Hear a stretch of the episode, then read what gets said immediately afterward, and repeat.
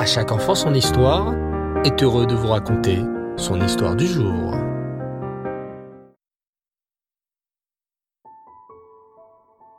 Bonsoir les enfants. Et Reftov, j'espère que vous allez tous bien et que vous profitez bien de vos vacances. Baruch Hashem. Ce soir, je voudrais partager avec vous une histoire sur le Baal Tov, ou plus exactement, sur deux grands élèves à lui. Écoutez bien. Reb Eliezer Lipa était un juif simple.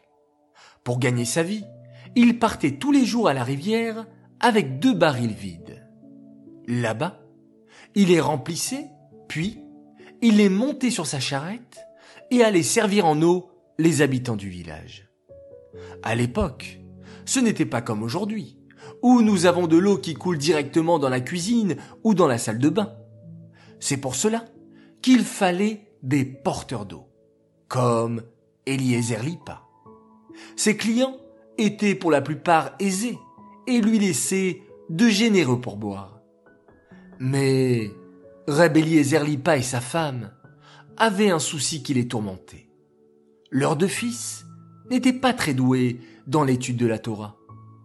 Eux-mêmes simples et orphelins à un jeune âge, Eliezer Lipa et sa femme n'avaient pas de grandes connaissances en Torah.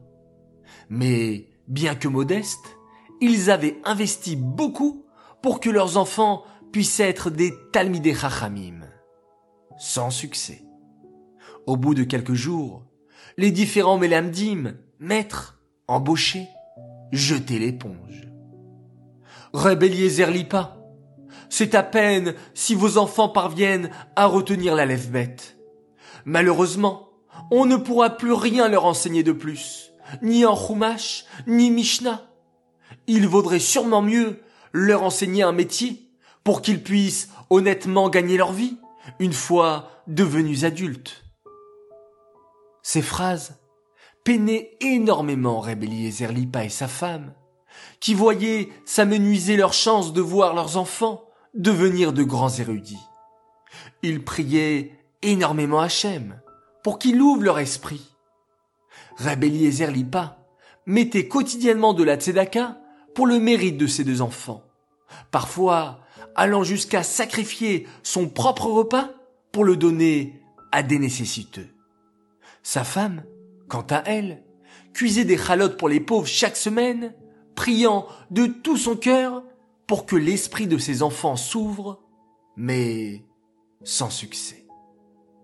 Un jour, en passant par la place du marché, il remarqua un attroupement autour d'un étranger. C'était le Baal Shem Tov. Mais ça, à l'époque, les enfants, personne ne le savait. Reb Eliezer Lipa s'approcha et se mit à écouter. Un jour, en Israël, un riche voulut offrir un magnifique bœuf au Beth Amikdash. Mais il n'y avait rien à faire. Le bœuf ne bougeait pas. Il était donc impossible de l'amener au temple pour l'offrir en corban. C'est alors qu'un pauvre passa par là. Il avait sur lui des herbes.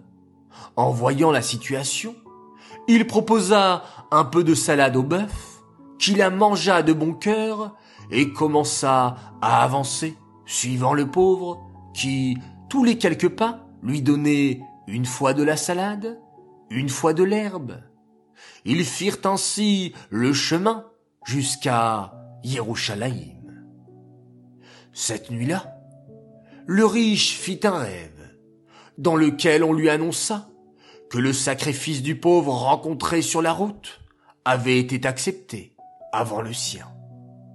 Le riche avait fait don d'une grosse et belle bête. Il avait organisé un bon repas etc. Mais le pauvre, lui, avec un cœur simple, avait aidé son prochain gratuitement, sacrifiant tout ce qu'il possédait dans ce but.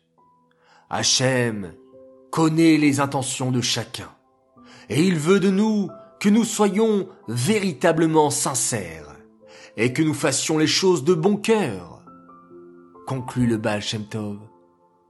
Quand nous servons Hachem à la manière de ce pauvre, Hachem nous accorde sa bracha, sa bénédiction dans tous les domaines. Toute la journée, cette histoire travailla Reb Eliezer Lipa, qui ne cessait de repenser à ce pauvre. Quelque part, il l'enviait d'avoir pu servir Hachem de façon si parfaite. Le temps passait, mais cette histoire du Baal Shem ne quittait pas l'esprit de Reb Eliezer.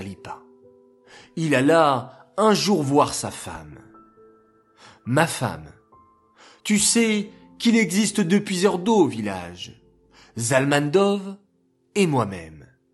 Sa route est moins facile que la mienne.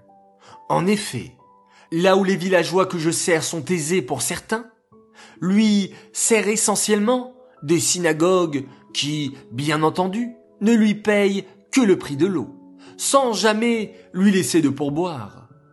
Moi, je reçois quotidiennement de généreux pourboires de mes clients. Je vais donc échanger ma route avec la sienne. Peut-être que cela pourra nous donner un mérite à nos enfants, afin que leurs esprits s'imprègnent de la sagesse de notre si chère Torah. Sa femme trouva l'idée excellente, et ils échangèrent de route avec Reb Zalmandov, qui, bien entendu, accepta sans protester.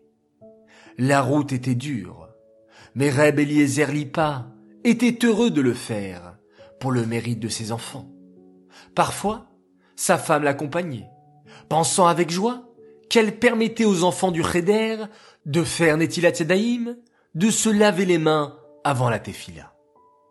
Un jour, quelques mois plus tard, le Mélamède, l'enseignant des enfants, vint voir les parents.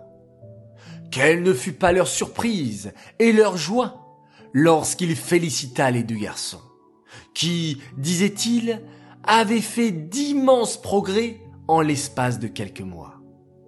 Reb Eliezer Lipa et sa femme en étaient convaincus.